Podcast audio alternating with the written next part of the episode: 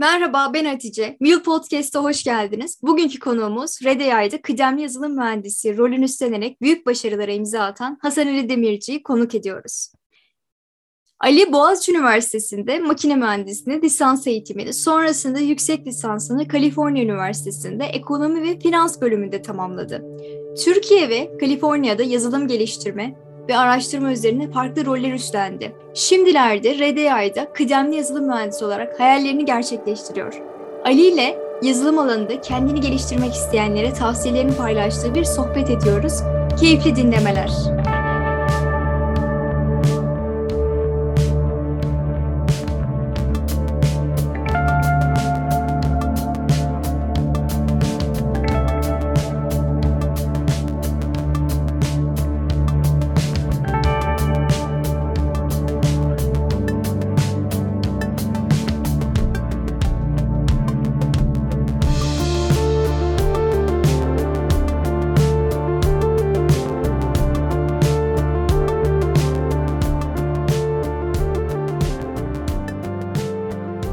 Geldin.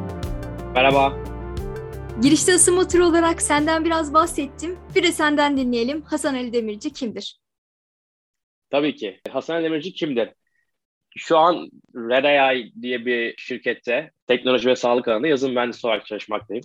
Ee, sanırım ilk burayla alakalı söyleyebileceğim Red AI'de platform takımındayım. Temel görevim araştırmacılarımızın yaptığı makine öğrenmesi modellerini ticari amaçlar için kullanılabilir bir hale getirip bunları işte server side sistemleri, sistemler içinde çalıştırmak. Yaklaşık iki buçuk senedir RDI'dayım. Çok o zaman şirketin ilk ikinci ya da üçüncü mühendisiyim. İlk server side mühendisiyim. Ben başlarda çok böyle ufak tatlı bir gruptuk açıkçası. O zaman çok farkında değildik şirket kurmaya çalıştığımızın da. Yani son birkaç senem böyle geçti. Eğitim olarak lisansımı Türkiye'de aldım. Makine mühendisiyim eğitim olarak, orijinal olarak. Yüksek lisansımı Amerika'da Kaliforniya Üniversitesi'nde mikroekonomi alanında aldım. Aynı zamanda orada yine makine öğrenmesi, bilgisayar bilimi ve matematiğin bir sürü alt dalında çalışma şansım oldu. Benzer şekilde orada çok e, sevdiğim insanlarla beraber oldum. Sanırım teknik açıdan beni en yakın tanımlayan şeyler bunlar şimdiki tecrübelerime bakarak. Onun dışında da ne severim? E, bilime ilgiliyim, matematiğe ilgiliyim, kitap okumayı severim, egzersiz yapmayı severim. Yani sanırım çok e, oralarda çok enteresan bir şey yok. Herkes gibi biriyim. Kendinden bahsetmek her zaman zor oluyor. Kendinden bahsetmek. Yani ben de sana girişten böyle bahsederken konuşma esnasında bir iş kariyer anlamında detaylıca bir inceleme fırsatı buldum. Oradan inceleyerek yorumlar yaparak ilerlettim. Peki hı hı. şimdi mesela yazılım mühendisliğinde çalışıyorsun. Yani yazılım mühendisisin, böyle sağlık ve teknoloji alanında çalışıyorsun. Peki yazılım mühendisliğinde ilk kez ne zaman tutkulu oldun? Aa harika bir soru. Çünkü yani özellikle benim background'a baktığınızda yazılım mühendisliğine ne zaman tutkulu oldum merak ediyorsunuz. Yani tahmin ediyorum çok yani geç oldu herkese göre aslında daha önce çok yazılımla ilgilendiğim oldu yani programlarla uğraştığım oldu ama en tutkulu olduğum zaman yani bunu gerçekten her gün yapabileceğim bir iş olduğunu düşündüğüm e, bundan 5 5 sene önce kadar yüksek lisans yaparken belli bir yani bir birçok programlar yazıyorduk zaten istatistiksel modelleme amacıyla ya da bu standart işte data science, data analytics gibi testler için. O sırada sanırım biraz özellikle kullandığımız Python dilinin nasıl çalıştığı ilgimi çekti yani onun altındaki işte plumbing'i yani ve dilin kendi biraz estetiğiyle ilgimi çekti o zaman ve çok fazla kod okumaya başladım. Bir yandan o sıralarda işte dediğim gibi böyle matematik, ispat, ma- mantık, analiz bu alanlarda da akademik bir trakteydim. Sanki böyle her şey iyi denk geldi ve özellikle ama temel sebebi sanırım yani Python diline olan tutkum çok hızlı ilerledi. Hem neler yapabileceğimi gördüm pratik olarak dili kullanarak. Hem de da sadece dilin yani bu Python güzel, çok güzel Python programları okuma şansım oldu. E, böyle estetik buldum, e, ilgimi çekti. Öyle bir, o tarz bir ilham da geldi sanırım. İyi programlar görünce. Bir yandan da çok iyi iyi yazılımcılara denk geldim. İyi yazılım iyi yazılımcılara geldim. Akademik yazılımcılar diyebilirim. Bunlar daha çok işte mechanism design çalışmış birkaç kişiyle e, aynı projede yer aldım. Yani onların yazdığı programları da gördükçe artık şey oldu biraz da e, yani bir iş olarak görmekten ziyade bir hobi olarak programlamaya tutuldum diyebilirim.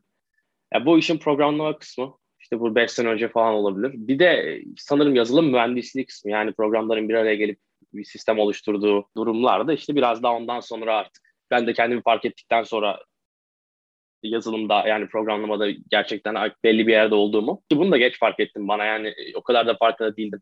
Uzun bir süre o kadar dalmıştım ki bir iki sene bu kendimi geliştirmeye. Fark ettiğimde de artık dedim ki yani biraz daha bunu ilerletip yazılım mühendisliğine doğru yöneleyim. Aslında başlangıçlarda yani sanırım öğrenme sebebim çoğunlukla işte bir data science gibi bir, bir rolde çalışırsam ya da yani finansta da olabilir bu.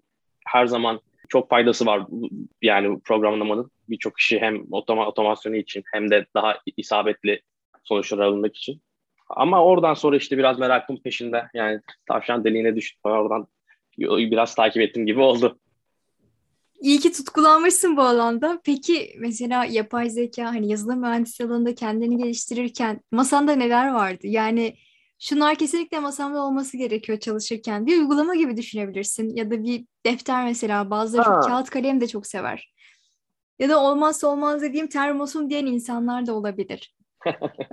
Termosum Sende neler var? E, not defteri kesinlikle çok karalıyorum. Ya aslında karaladığım birçok şey de yaptığım işte bile alakalı olmuyor ama sanırım onu masamdan hissedemiyorum. Biraz da zamanla not tutmam not tutmak gerekli olduğunu fark ettim. Hem bizim yani şirkette sistemler biraz daha karmaşıklaşınca ya da daha fazla insanla toplantıya girip çıkınca o yüzden not defterim her zaman var.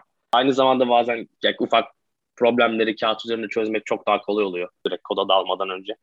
O kesinlikle var. Birkaç tane referans kitabım var tuttuğum. Mesela Martin Kleppmann'ın da sanırım Designing Data Intensive Applications diye bir kitabı var.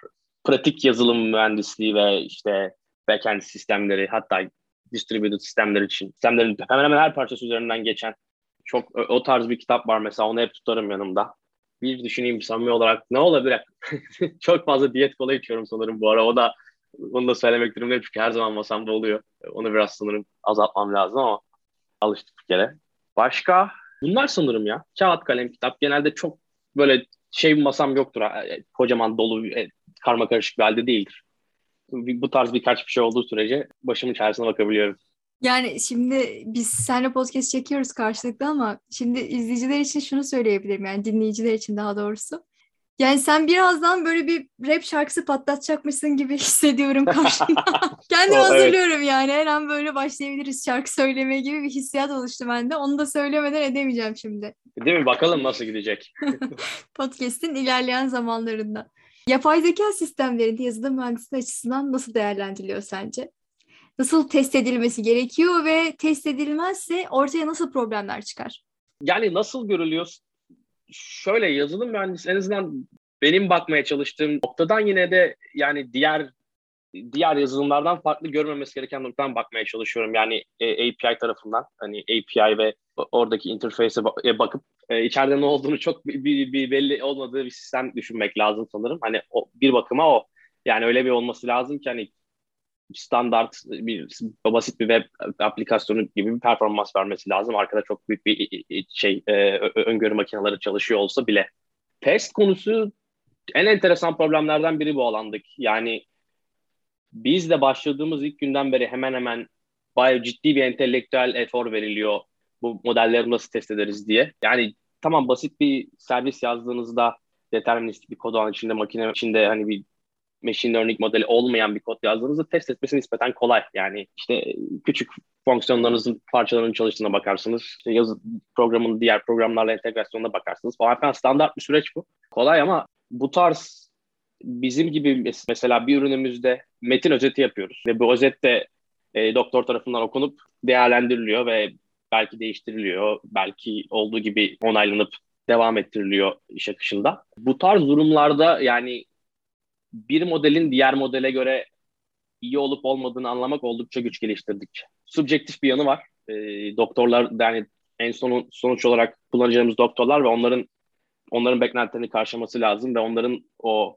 marjinal ilerlemeye görmesi lazım modellerde. Bunun yani bunu denemeden anlamak içeride te, içerideki testlerle oldukça zor. Hemen hemen bütün metotları kullanıyoruz. İşte otomatik testlerimiz var. Daha böyle standart unit testlere ya da integration testlere benzeyen İçeride işte bu deneyler yapıyoruz sürekli. Modelleri o, yani oyluyoruz. Belli metotlarla anlamaya çalışıyoruz.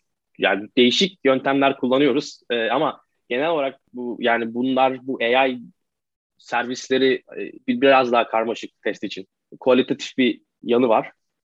Yani nicelik niceliklere çok bakamıyorsunuz da. Yani hem insanlar tarafından test edilmesi lazım öncelikle.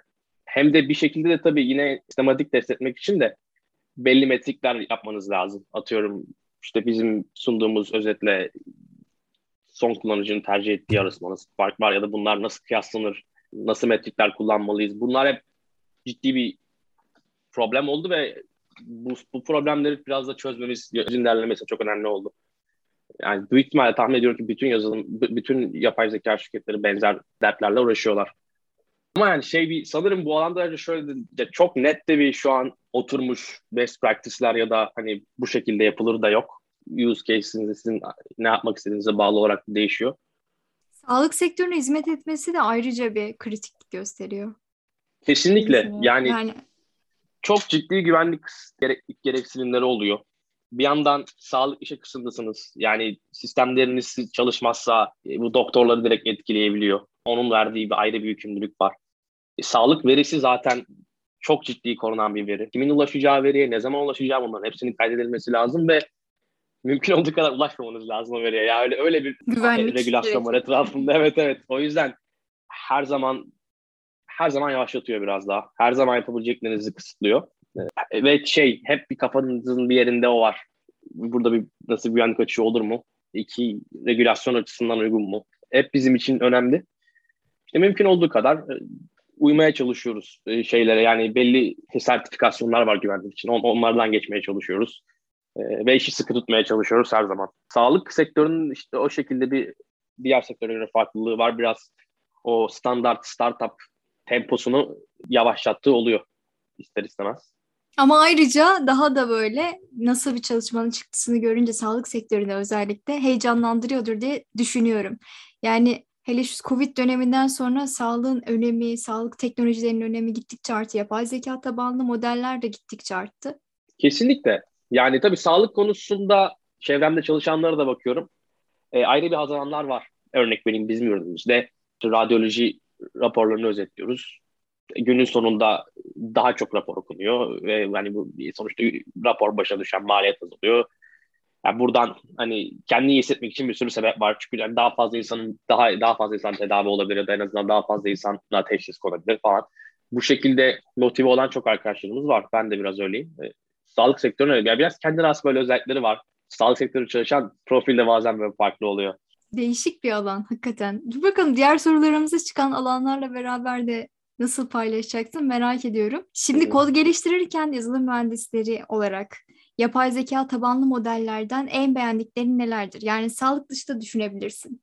Senin gördüğün. Ha, şöyle cevap vereyim bu soruya. Şimdi benim temel görevim model geliştirmek değil. Yani uzmanlık alanım olarak görmüyorum o yüzden. Ama yani bir platform mühendisi açısından tahminen yani yalın olan her zaman daha iyidir. Yani mümkün olduğu kadar basit çalışan, dependency'ları az olan, hızlı hızlı bir şekilde şey çıkarım yapabilen modelleri tercih ediyoruz. Onun dışında yani zaten NLP'de State of Art'ı takip ederseniz yani bu akademideki çalışmaları ya da yani bir sürü e, herkes ulaşabileceği modelleri takip ederseniz birçok e, yani gizem orada çözülüyor zaten. Şu anda işte transformerlar var bilmem ne yani bu modellere bakıp yakalayabiliyorsunuz. Ondan sonra tabii ki bunların hepsini kendi özel alanınıza göre biraz customize yapmanız gerekiyor. Kendiniz, kendine asper getirmeniz gerekiyor. Kendi şirketiniz, kendi amacınız için ama bu, bu kadar söyleyebilirim bu konuda. Yani çok kendimi bizim şeyler gibi diğer araştırmacılar gibi yetkin görmüyorum e, model tavsiye etmek konusunda. Şimdi diğer bir yönden de sen startup bir şirkette çalışıyorsun. Hani sizin şirketin sitesini incelediğim zaman oradaki bazı konuşmalarla ilgili detaylara da baktım. 2021'i de kapatıyorken hazır senin ve ekip arkadaşlarının çözdüğü en büyük sorun neydi? Oradan bir parça almak tamam. isteriz açıkçası. Nasıl bir sorun çözdünüz yani? Herhalde hepiniz uzak yani uzaktan çalışıyorsunuz diye düşünüyorum. Ya tabii bir parçası oydu. Ee, uzaktan çalışmıyorduk. Bir anda uzaktan çalışmaya döndük. Birçok birçok diğer şirket gibi. Daha sonra da uzakta yaşayan insanlarla insanları işe aldık. Ee, yani tamamen remote bir şirket olduk. Bir parçası o 2021'e yani büyük büyük çoğu 2020'de oldu bunun da. 2021'de benzerdi. Oldukça başarılı ve şanslı. Ee, bir şekilde iyi de gitti. Ee, zaten iyi bir şirket kültürümüz var genel olarak. komünikasyonumuz iyiydi. En büyük çözdüğümüz problem bence şu yani işte 2021'de 2021'den öncesinde bizim şirketimiz daha çok bir araştırma şirketi gibiydi. Ağırlıklı olarak araştırma backend'i yapardık yani. Ürünümüz, operasyonumuz ufaktı, müşteri sayımız azdı. 2021'de ise yani 30'a 40'a katladık müşteri sayımızı. Çözdüğümüz en büyük problem de yani nasıl nasıl bu işi scale ederiz? Yani bir anda ciddi gerçek bir şirket olduk. Birçok artık günlük akışında ürünümüzü kullanan doktor var ve bunun hani iyi bir şekilde çalışması önemli. Hem şirketin geleceği açısından yani bir sürü kontratlarımız var servis etmemiz gereken. En büyük çözdüğümüz problem oydu. Yani bunu nasıl gerçekten bir ticari amaçla scale bir şekilde yaparız. Bu da yeni yani nispeten yeni bir alan yapay zeka konusunda. Ee, öncelikle araştırmalar geldi. İşte modeller, yeni modeller geliştirildi. Ama bunların bu kadar ticari amaçlı kullanılması ve böyle startuplarda kullanılması nispeten yeni. Bu problemleri özellikle işte bu yüksek compute gereksinimleri olan yüksek işte GPU'lar üzerinde GPU'lar üzerine çalışması gereken modellerin sistemlere entegre edilmesi. Bunların bir anda birçok müşteriye, Amerikan her birçok müşteriye sunulması. Bu çözdüğümüz en büyük problem buydu. Yani birçok teknoloji değiştirdik giderken hem modelleme alanında hem modellerin servis edilmesi için. En, en zor problem buydu. Onun dışında da modellerimiz hızla daha iyi oldu. Ve orada da araştırmacıları şirketteki tebrik etmek lazım. Onların da çözdü kesinlikle. Orada çok kritik problemler oldu. Model performansını etkileyen. Biraz böyle araştırma konusunda da çok önem ver, verildiğini şirket içinde söylemiştim. Sen online eğitimi nasıl görüyorsun? Yani online olması insanlara ne gibi kazançlar elde etmeyi sağladı? Online eğitim konusunda ben radikal derecede olumluyum diyebilirim. Kendim de sık sık online eğitim alıyorum zaten. Özellikle yani pratik konularda sanırım elimizdeki en iyi eğitim tipi olabilir. Yani çok hızlı erişiyorsun. Çok fazla materyal var. Çok büyük bir paket almak zorunda değilsin. Yani bir, atıyorum bir üniversite eğitimi gibi ya da bir ne bileyim bir yüksek lisans gibi büyük bir pakete girmek zorunda değilsin. Çok hedefli bir şekilde ilgini çeken konuyu öğrenip hem de çoğu zaman çok yetkin insanlardan öğrenip ya da iyi düzenlenmiş programları programlardan geçebiliyorsun. Bu yönden özellikle gönüllü olarak yapılıyor olması da bir yandan online eğitimin çoğunlukla katılımcıların gönüllü olması da büyük bir avantaj sağlıyor herhalde online eğitim genel eğitimdeki yerine. Birçok yani artık online eğitim alarak e, temel kendini iş hayatına hazırlayan ve sadece oradan geçen kişiler biliyorum. Ve gayet iyiler işlerinde. Yani demiyorum ki bir üniversitenin yerine geçiyordur. Ya o tarz bir konuşma yapmak istemiyorum ama pratik, pratik yetkinlik için bence artık gerek gereklilik bile denebilir. Yani özellikle kendi alanınızda ya da kendinizi geliştirmek istediğiniz bir alanda hızlı bir şekilde iyi bir iyi bir eğitim alabiliyorsunuz. Hem de kendi temponuza göre de ayarlayabiliyorsunuz. Yani bir sürü avantajı var gerçekten. Yaz, yazılım yazılımın diğer alanlardaki bir şekilde hızlı bir şekilde ele geçirip o domine etmesi gibi burada da yazılım yazılım yazılımla çalışan işte bu online eğitimlerde hızlı ilerliyor gibi duruyor. Çok enteresan şeyler var, enteresan konular var. Yani bırak iş için hobi olarak bile orada bir meraklıysanız yapacak çok şey var. Tabii ki uzak eğitimden de. Hele pandemide mesela resim sanatları ekipleri, grupları kurulmuştu. Zoom üzerinden falan yani toplantılar yapıp yani bu tarz online eğitimleri uzaktan da gerçekleştirebiliyorlardı. Yani insanların hobilerini bile kapsayacak derecede etkileyebiliyor.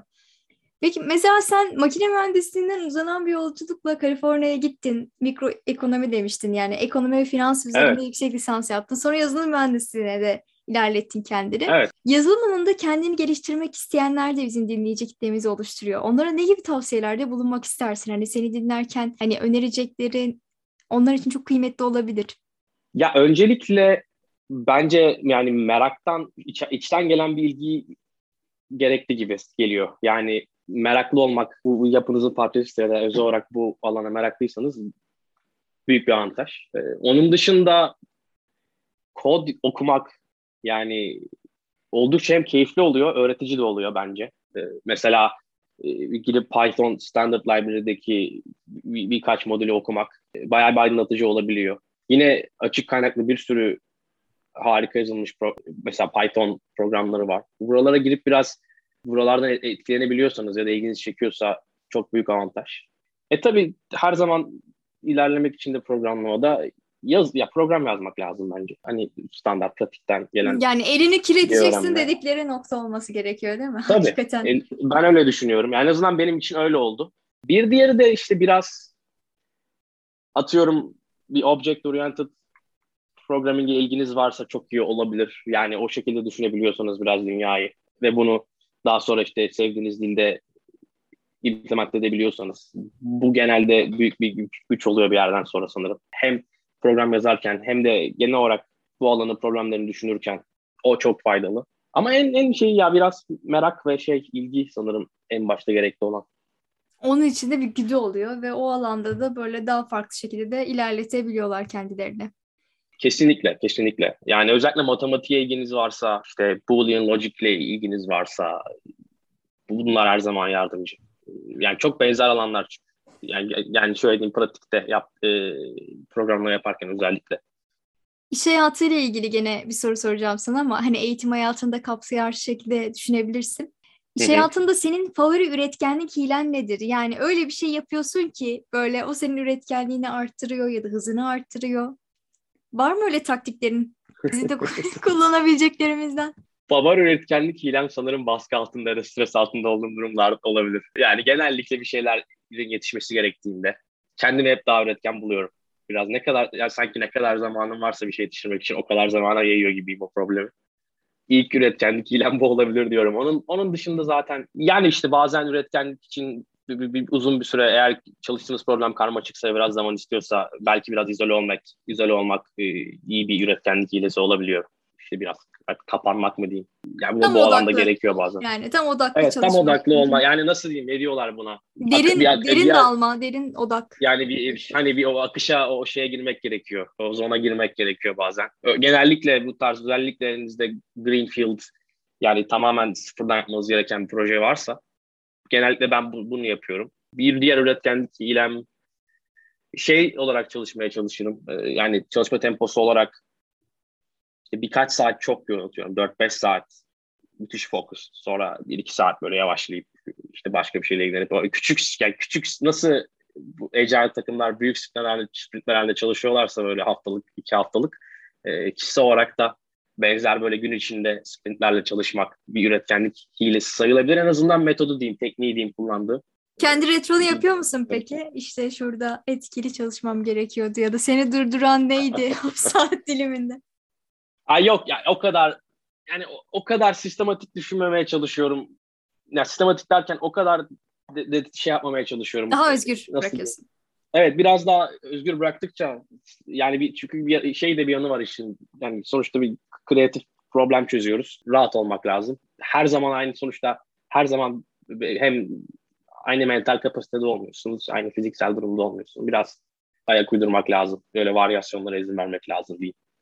Şimdi yani gelecekle ilgili tahminlerini aslında merak ediyoruz. Yani yazılımla ilgili 5 sene için senin tahminlerin nelerdir? Tahminlerinle beraber seni en çok heyecanlandıran nelerdir? Tahminlerim 5 senelik tahmin. Yani kesin e, e, bir, bir vizyonun bir tahminlerim var. Büyük ihtimalle yanlış çıkacak ama. Birincisi bu cloud yani cloud sistemlerinin bu cloud'a cloud'da kurulan şirketlerin bu iş nasıl gidecek çok merak ediyorum. Yani bu bu şekilde yani hem gittikçe fiyatlar de düşmeye devam ederse, gittikçe de artarsa bir anda böyle e, çok hızlı şekilde herkesin bir yazılım işine girdiği ama da herkesin bu, yani bir şekilde teknoloji sektöründe çalıştığı bir duruma gidebilir gibi duruyor işler. Böyle daha ufak şirketler, uzun süre belli şirketlerle çalışmak yerine daha kısa kısa değişik şirketlerle çalışan insanlar daha biraz ne bileyim tabii sabah kalktınız elinize bir iş geldi. Ertesi sabah kalktınız başka bir iş geldi. Daha, biraz daha sanki işler oraya doğru gidiyor. Daha bir böyle distributed bir şekilde daha global nasıl diyeyim dünyanın her yerine çalışabildiğiniz bir şekilde ya, oraya doğru bir gidiş var sanırım. Özellikle bu işte Zoom Zoom'a geçiş döneminden sonra böyle bir böyle bir yere gidebilir. Cloud bu iş. Bunun en temelinde cloud'un yarattığı kolaylıklar var. Oradan sonra yapay zekanın da yani şey ilgimi çekiyor.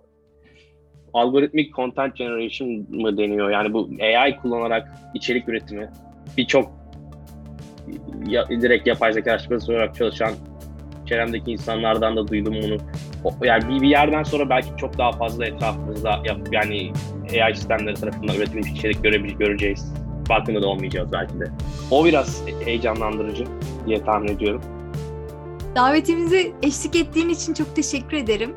Katıldığın için, bizimle böyle bizim sorularımızı, bizim konularımıza bilgilendirme paylaştığın için öncelikle bu konuda sana teşekkür etmek istiyorum.